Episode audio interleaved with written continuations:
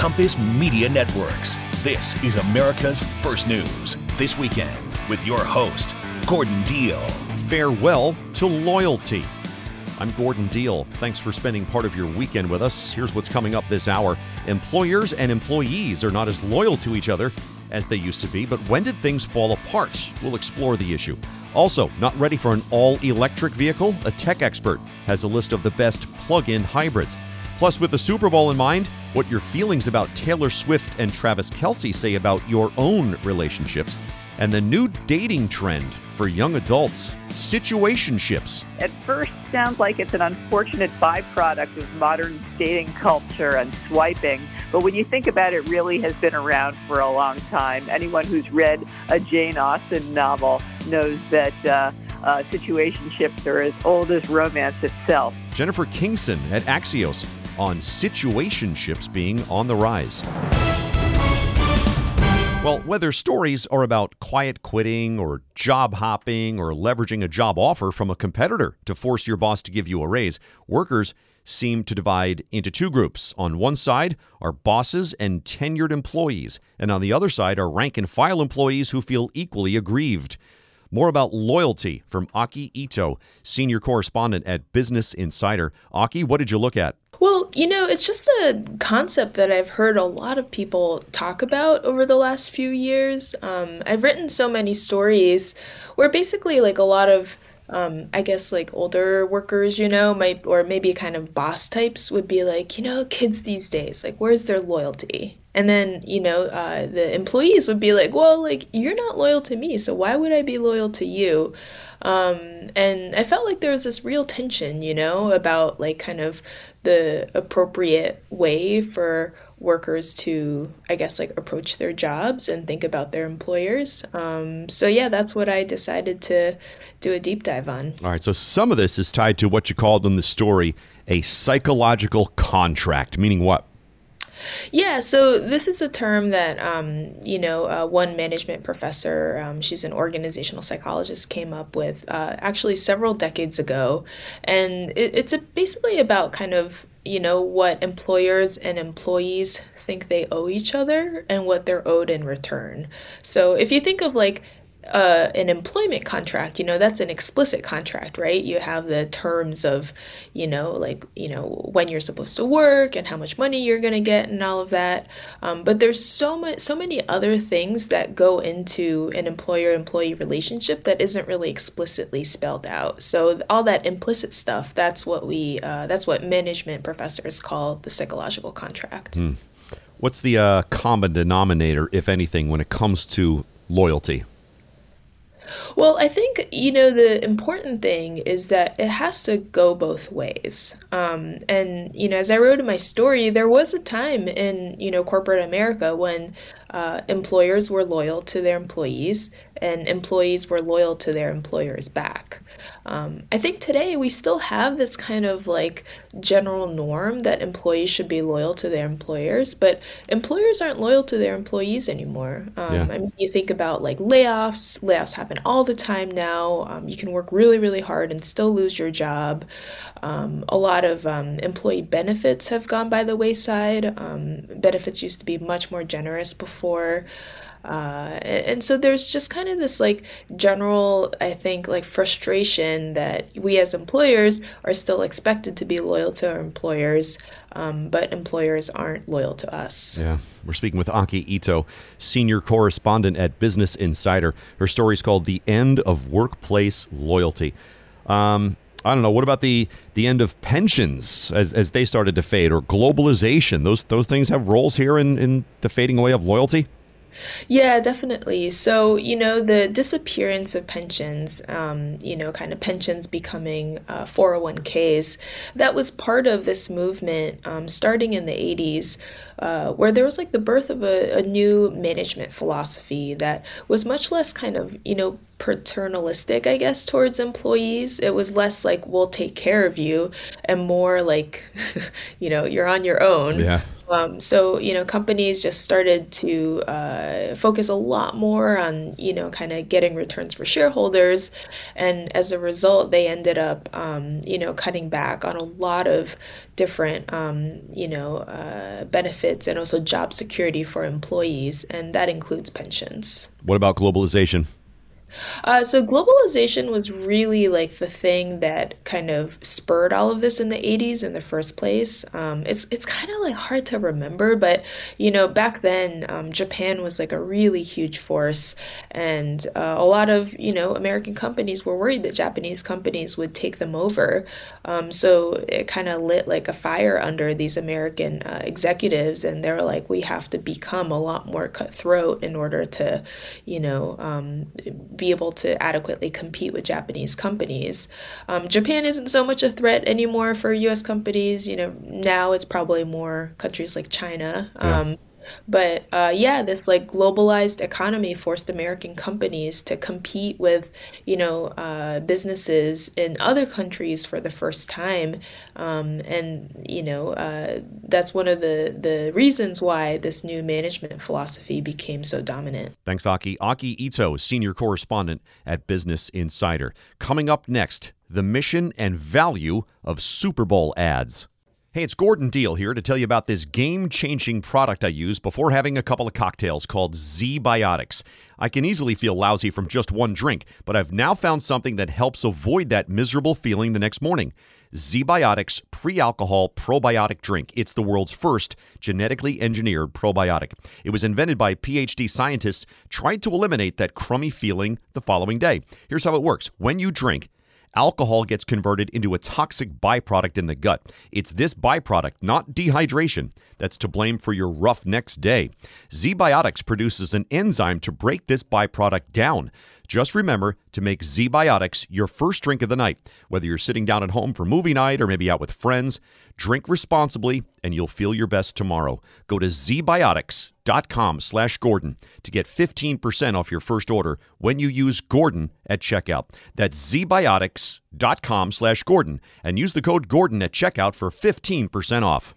Thanks for spending part of your weekend with us. Companies are shelling out $7 million for 30-second commercials during the Super Bowl. Which ones stand out so far, and which brand has the most to gain or lose? In-depth analysis from Marbue Brown, customer experience executive and author of a book called Blueprint for Customer Obsession.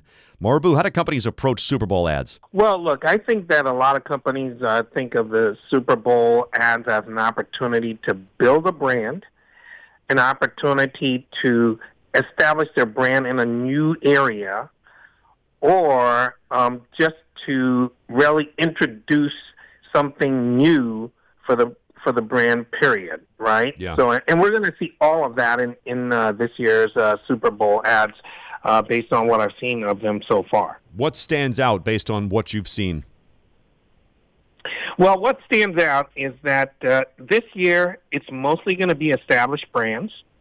There's going to be a lot of celebrities that are going to be used in the commercials, and people are going back to their tried and true formulas, right? So, you know, a couple of years ago, we had a lot of cryptocurrency ads during the Super Bowl. Yes. Those are gone. A number of the companies that were advertised are gone. Some in a very ignominious way, right? We're going to see more established brands, and, some of them are trying to make a comeback, like Budweiser, who have had some challenges. So that's what we're going to see this year, and a lot of celebrity endorsements. We're speaking with Marbue Brown, customer experience executive, also author of a book called Blueprint for Customer Obsession, and we're talking about the Super Bowl ads. Generally speaking, what does it take to make a successful Super Bowl ad? Well, I think that, first of all, it takes a little bit of humor. It takes the ability to create an emotional connection with the viewers. Those celebrity endorsements don't hurt because they have like a known person. And look, you got to have a great message. And I got to tell you that these days, when you think about Super Bowl ads, it's no longer one and done. So it's not just that you have the ad during the game, but you kind of have the lead up to the ad before the game, And then you have staying power of sometimes reusing those commercials many times after the game. Mm. I think of it was actually a pharmaceutical commercial last year for something called Sotyktu, which I believe was actually first advertised during the Super Bowl, but they've used that ad many times over post the Super Bowl. So they continue delivering that message long after using those ads over and over. Or like the Dexcom G7, which is a continuous blood glucose monitor. Yeah. That was something that was introduced during the Super Bowl with one of the Jonas Brothers, and then they've continued to use that ad, over the course of the year. So I think part of the success of a Super Bowl ad is the lead up to it, the follow up after it, and those other pieces that I mentioned, like the humor, the emotional connection, and where they can afford it, the celebrity endorsement. Right. Well, you bring up a good point. I mean, it's like $7 million for 30 seconds or something like that. Then if you're a brand who's using a celebrity, right, you got that expense also, plus professional production, all that stuff. I mean, it's a big endeavor. It is a big endeavor. That number might run, into the tens of millions, maybe, past 20 million, just to get all of that. And if you look at many of these commercials, they're not just using one celebrity. They're using multiple celebrities. So you've got like Vince Vaughn and Wayne Gretzky and Tom Brady all in the same commercial. You've got like a lot of people, Dan Marino and Leo Messi in the same commercial, and all of these commercials are having multiple David and Victoria Beckham and Jeez. Jennifer Aniston, right, and Schwimmer. So you've got all these people in the same commercials. It's expensive. Thanks, Marbue. Marbue Brown. Again, the book is called Blueprint for Customer Obsession. Glad you could be with us. 7 years since the term situationships was coined in Cosmopolitan, the concept has not only gone mainstream, but turned into a desired outcome among some dating app users and spawned new merch. We get more from this weekend's Nicole Murray. It's Nicole Murray here with Jennifer Kingston talking about situationships, an Axios journalist that has looked all into this. Let me start with the basics. How would you define a situationship? Haven't we all been in one? It's when you're sort of dating, but it's ambiguous, and you're not quite sure where things stand. It's a form of dating limbo that at first sounds like it's an unfortunate byproduct of modern dating culture and swiping. But when you think about it, really has been around for a long time. Anyone who's read a Jane Austen novel knows that situationships are as old as romance itself, right? Isn't that the truth? Now, I know there's a lot of newer dating terms out there, booty call, friends with benefits. How would you say a situationship is different? Well, I spoke and read up on relationship experts. And by the way, that's a job description I want. A situationship seems to be probably a one-sided thing where you've gotten physical, but you're not really a couple. And as is often the case, one person wants more. Interestingly, there are a lot of women's magazines articles about this where people will say, well, it could be a good thing because maybe you want to have fun and play the field. And I'm sure for a lot of people it is that way. But we all know that one side has a tendency to get hurt. Situationships is a cool name, though, and, it's tailor-made for the social media era. It's become a hashtag. It was runner-up for Oxford Dictionary's Word of the Year, but lost out to Riz. So it's a catchy term, and instinctively we all kind of know where it is. So marketers have been making hay with this. Kind of the hook for my story on this was that sweetheart candies that make those kind of chalky tasting conversation hearts came out with a situationships box that sold out instantly for Valentine's Day. There are like romance novels that use the term situationships. There are fragrant candle makers that have cheeky candles that, with a fragrance blend as elusive as the fleeting moments of a situationship. So it's kind of a cool, hip term that's coming around and emerging as in the lead up to Valentine's Day. Wow. Who would you say this setup is most popular with? Well, this probably sounds bad, but I'm guessing, just based on historical gender roles, that among heterosexual couples, it's probably a better deal for the guy.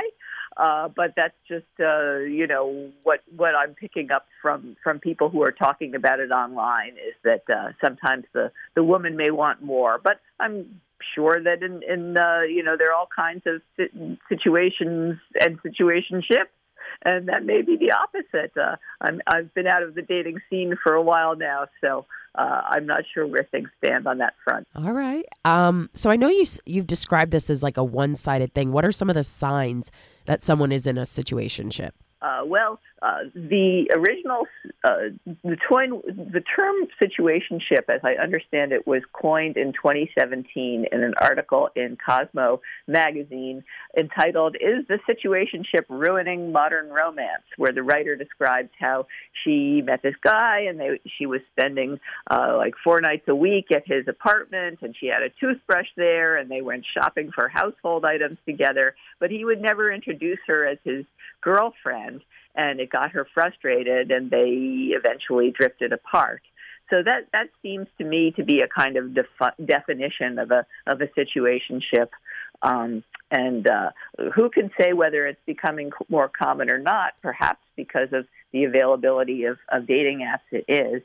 But, you know, we keep reading about how there are other modern conditions, how polyamory, where people have multiple partners with the consent of all involved, are becoming popular. There's a book that just came out by a woman who had a husband and a boyfriend, and they all were okay with it, I guess, until they weren't. Yeah. Human nature seems to want us to pair off.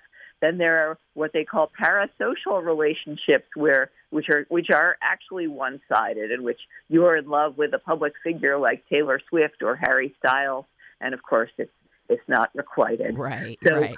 There are lots of different terms for different types of relationships, and we all hope for the best to find the kind of romance that works for us. That's this weekend's Nicole Murray with Axios reporter Jennifer Kingston.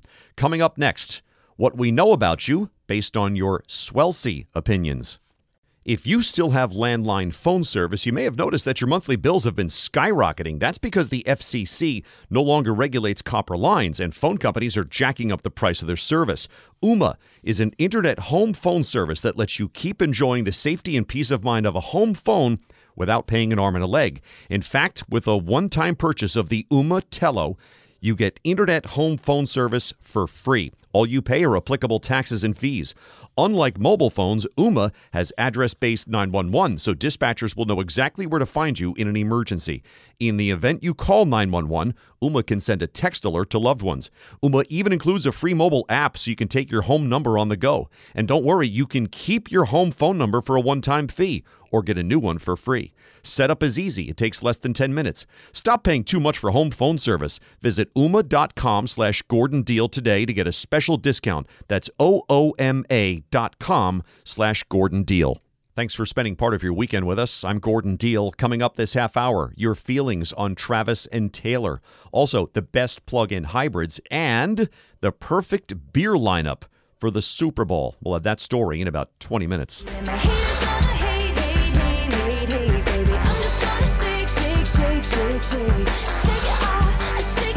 Well, with the Super Bowl in mind this weekend, Taylor Swift and Travis Kelce are adorable, or are they cringy? They're beautiful, or are they repulsive? They're giving you hope, or they're making you feel lonelier than ever. How you feel about them may be a reflection of your current place in life. Analysis from David Oliver, wellness reporter at USA Today. David, some takeaways. So basically, the general gist is that people, you know, have all kinds of opinions about Taylor Swift and Travis Kelce. They're arguably the most famous couple in America at the moment. Whether you care about music, football, or neither, they're just kind of everywhere. And often when we see people in positions of power, it's easy to kind of sort of, I guess, project one's own opinions about life onto these people. So if you are seeing, you know, this happy couple be everywhere, and you are single or just got out of a relationship and are feeling bad about your current relationship or something like that, you're probably going to hate this couple. Whereas if you are, you know, in a happy relationship, things are going well for you, you might see them and be like, oh, how sweet. It's that type of thing. We're often projecting our insecurities or our securities onto other people. Mm. And as she predicted how many albums ago, haters gonna hate. I mean, that's what we're seeing here, right? Absolutely. 1989, a couple albums ago. For those who think, it's kind of cool, like me, he seems very funny, nice. She seems it's just so generous and genuine. I mean, what about those of us who are okay with it, even if, like me, you work in the football industry? It's totally okay. You're totally allowed to, have joy for other people's joy. You might be feeling this term called Freudenfreude, or like this, as a source was telling me, a vicarious experience of another's joy. It's like the opposite to Schadenfreude, where you get pleasure from someone else's pain or misfortune, something like that. So it's totally okay to feel that way. And you can definitely embrace it. And then I would also say that though, if this couple were to break up or something like that, it doesn't, then suddenly mean that you were wrong or feeling, it would be okay for you to mourn that relationship too. It's something that you're allowed to connect with these people because they're just, again, reflections of yourself. Yeah. We're speaking with David Oliver, wellness reporter at USA Today. His story is called Taylor Swift, Travis Kelce, and Finding Happiness and Hatred All at Once. What was the point you made about oscillating between feelings? The point is that, maybe there's a day where you're feeling a bit more like unhappy with your relationship, and you might then suddenly look at them and be like, oh, this couple again. Or you might see a cute interaction between the two and think, oh, how sweet. Like, it's totally okay for your opinions to kind of waver as you move throughout your life, because nothing is permanent that way. You reference, too, things like the scarcity or abundance mindset. Go through that. So basically, this means that, a scarcity mindset, if you don't have something and then you see something of that nature kind of in front of you, you're naturally going to feel really bad, and you're going to feel that lack of something very intensely, versus an abundance mindset. Maybe you see something happy and you want more of it. So that's sort of where, I guess, where that comes from. And that's sort of where the trouble is, when you don't have something, that you fall into this scarcity mindset that way. Thanks, David. David Oliver, wellness reporter at USA Today. Thanks for spending part of your weekend with us. Gas electric hybrid cars fill a need for those who want an electric car but don't want to experience range anxiety. Since these vehicles have dual drivetrains, one electric and the other gas, they're more complex than all electric or all gas powered cars. Tech analyst Rob Enderle is here with a list of his favorites. Rob, start with the Polestar One. Well, it really is the first ground up new design for a hybrid. A lot of the hybrids are variants of gas cars, and the and Polestar One wasn't. It was a ground up redesign. So it's got 77 miles of electric power, up to 77 miles of electric power, which means you have a vehicle that has the range of some of the early electrics. On electric power, plus you still have the full gas capability. It's got 600 horsepower combined, 738 pound-feet of torque, so it's a decent 0 to 60, 4.3 seconds. That's comparable to a fast hatch, so it's quick. So with the combination of really good looks, it's a very attractive automobile, decent range, and a decent range on electric, and then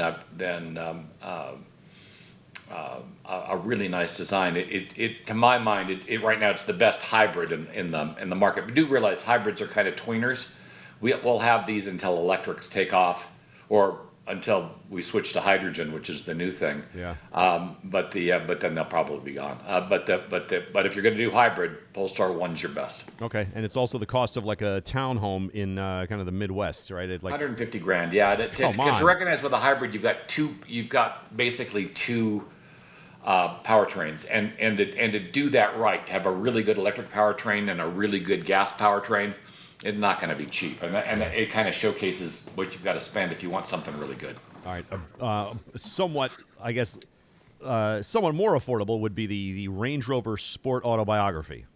Yeah, again, looking at, and Range Rover certainly had some issues with regard to reliability, but it comes in underneath the Polestar. It's about $30,000 less. I think here's a car you want to buy used, because it loses a lot of its value once it's no longer new. So it drops in price a lot after it's new. So if you buy it used, it can be a real value. And again, a decent design, a very clean design, decent range when it comes to electrical range, and the and a 0 to 60 time of 4.7 seconds, 51 mile range on electricity. And my view is anything over about 40 miles, you're golden. It's below 40 miles, then you're probably not going to use the electric as much as you might want. Though okay. Our hybrid's an older Volvo with only 20 miles of range, and we find we only go through about 3 tanks of gas a year with it, because most of where we drive is within 5 miles. Wow. We're speaking with Rob Enderle, founder and principal analyst at the Enderle Group. He's going through his list of the best plug-in hybrids. Also in there, the BMW X5 xDrive 50e. Yeah, if you like BMWs, I've never been a huge fan, but this isn't a bad-looking truck. $73,000, so dropping down into something that more people can afford. 4.6 seconds 0 to 60, so comparable to the Range Rover above for a lot less money in terms of underlying performance. Not quite as much range on electric, but still over 40 miles. And the end result is you've got something that can be serviced in any BMW dealer. It's nice looking, mm-hmm. and it's much more affordable at $73,000. All right, perhaps too one of the OGs on this list, the Toyota Prius. This one, the Prime trim. Yeah, the Toyota Prius Prime. That's they've got 2 Priuses. You've got a non-plug-in hybrid still. Well, I'd forgotten that when I actually wrote this. They have a version that is a non-plug-in hybrid, which I don't see much point in anymore. And then the Toyota Prius Prime, which is a plug-in, and this is probably what you're going to see an awful lot of Uber drivers driving. So it's a go-to for Uber and Lyft. It's relatively reasonable at $32,000 to $39,000, so it's easily affordable. A lot of room inside. I don't find it the most attractive car on the road, but it's got an electric driving range of 44 miles, so it's over the 40, and so it's a true bargain. It's not horrible looking, and I think that the new Priuses look a ton better than the old ones did. And the thing is this is the affordable one. If you're really just buying a car for transportation and for experience in an electric vehicle, but you need that gas for extra range, this is probably the one you should get. It's very affordable, very reliable. It's a kind of go-to for Uber and Lyft drivers. It's not going to turn heads, but on the other hand, it's not an ugly car either.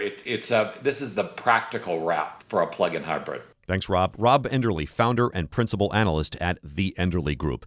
Coming up next, why 20-somethings are going to bed early. For all the ones who get it done, Grainger is always there to help. Grainger offers supplies and solutions for every industry, 24/7 support, free access to product specialists, and experienced staff at over 250 local branches. Plus, they provide real-time product availability online and have sourcing specialists who can help you track down hard-to-find items. And their commitment to being your safety partner can help you keep your facility safe and your people safer. Call 1-800-GRAINGER, click Grainger.com, or just stop by. Grainger, for the ones who get it done. Thanks for being with us. Forget bar hopping or even dinner out. More young professionals prefer turning in early, apparently aware of the importance of sleep. Here's Rachel Wolf, reporter at the Wall Street Journal, who's part of the trend. Rachel, what's with your generation? My partner joked that this was just a conspiracy to normalize my own 9 p.m. bedtime. It is not. It is true, but I'm definitely guilty. So, but this is like a cool thing to do among young adults your age, for example. Yeah. Apparently, I'm on trend, which is, again, why my partner was making fun of me about it, because over the course of reporting, I found out that my own habit is not only healthy, but actually cool. Mm. You live like in a party town, though. How do you do this? I do live in New Orleans, but luckily the Mardi Gras parades are all during the day or early evening, so it's actually conducive. New Orleans is the original partying during the day, sleeping at night town. Yeah, I guess. Yeah, there's stuff going on at night, too. I'm just not partaking. Wow. So to your point, there are businesses who are adjusting here because they're spotting this trend of young adults just going to bed earlier. Exactly. At Joyface in Manhattan, revelers counted down to midnight on New Year's Eve at 8 p.m. So if that doesn't tell you that bars are taking advantage of an opportunity, I don't know what will. Also, apparently, even on college campuses, events are starting earlier. People are recognizing that you don't need to be out until all hours to still have fun. Wow. All right, so is this, from my perspective, perhaps your generation getting a little soft? Or are you just aware that there are great benefits to a good night's sleep? Could be both. I think that we are more exhausted than maybe previous generations were when they were our age. And I think that there are a lot of different reasons for that. But it's probably a little bit of both. I think it's a combination of, you know, feeling a bit overwhelmed by the state of things and just recognizing that getting a good night's sleep is a key to having a successful next day. And there's just less stigma in that than there once was. Wow. We're speaking with Rachel Wolf, consumer trends reporter at the Wall Street Journal. She's got a good story called The Hottest New Bedtime for 20-somethings is 9 p.m. And she's one of them. So there was, I believe, a doctor in your story who said you can take this a little too seriously. What was the point there? Yeah, he was saying that people are getting a little bit neurotic about their sleep. So somewhere between 7 and 9 hours, a little bit more than that is good. But I think a point that he was trying to make is sometimes if you obsess about sleep too much, it can be counterproductive and cause you to actually have more trouble falling asleep. So his advice was, you know, great to see that sleep is being taken more seriously, but everybody could also perhaps stand to relax a little bit. Thanks, Rachel. Rachel Wolf, consumer trends reporter at the Wall Street Journal. Well, we'll finish with this. Here's where you should start and end to create a crowd-pleasing Super Bowl 58 beer lineup. It's from the For the Win blog at USA Today. Number one, the common denominator, light beers. They're the best-selling beers in America for a reason, so you can't go wrong, the blog says, by having available Miller, Coors, Bud Light. Don't overthink this one. It says, grab the kind of beer you'd find at a stadium or atop the tap list at Buffalo Wild Wings. It's fine. Number two, the fancy and boozy IPA. Sweet water gummies with a balance between sweet, juicy flavors and bold floral hops is the call here. Number three, also need a classic German-type beer. The call, Franziskaner Hefeweizen Dunkel. For the Win says, this dark lager is damn near perfect. Roasty and smooth and a little bit sweet. To cover the non-beer folks, the hard seltzer Topo Chico Spirited. And for non-alcoholic beers, Upside Dawn Golden Ale from Athletic Brewing, described as an upgrade from O'Doul's. That'll do it for this hour. I'm Gordon Deal. Thanks for listening to This Weekend.